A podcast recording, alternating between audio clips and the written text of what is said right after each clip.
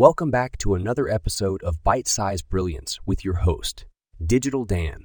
Today, we dive deep into the legal battle between Ripple and the SEC and the implications it holds for blockchain regulation.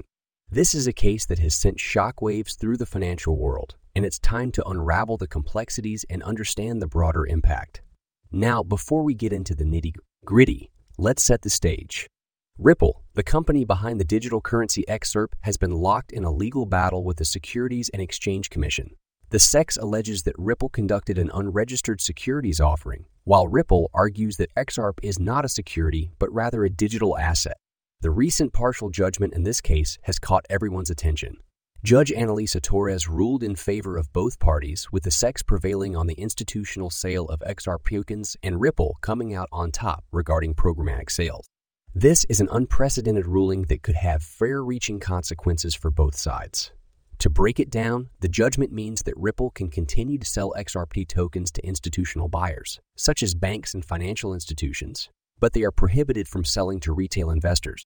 On the other hand, Ripple can also continue its programmatic sales, which are automated sales of XRP through a software program. But what does this mean for the broader blockchain industry? Well, my friends, it sets a precedent. This ruling could impact not only Ripple, but also other ongoing legal proceedings involving digital assets and securities. It raises questions about how regulators view and classify cryptocurrencies and may prompt them to revisit their approach to regulation. Now, it's important to note that this is a district court judgment, and other federal district judges are not obligated to follow it. However, the implications of this ruling cannot be ignored.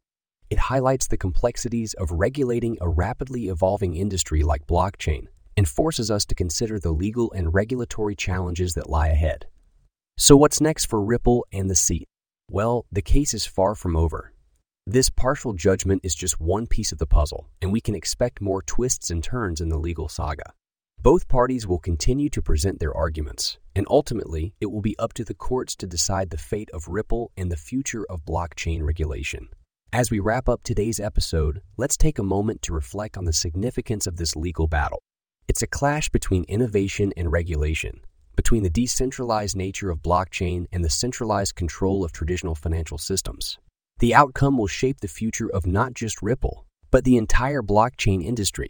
Thank you for joining me on this journey into the legal battle between Ripple and the SEC. Stay tuned as we continue to explore the ever evolving world of technology and its impact on our lives. This podcast was co produced by Daniel Aronoff and Mogul Media AE.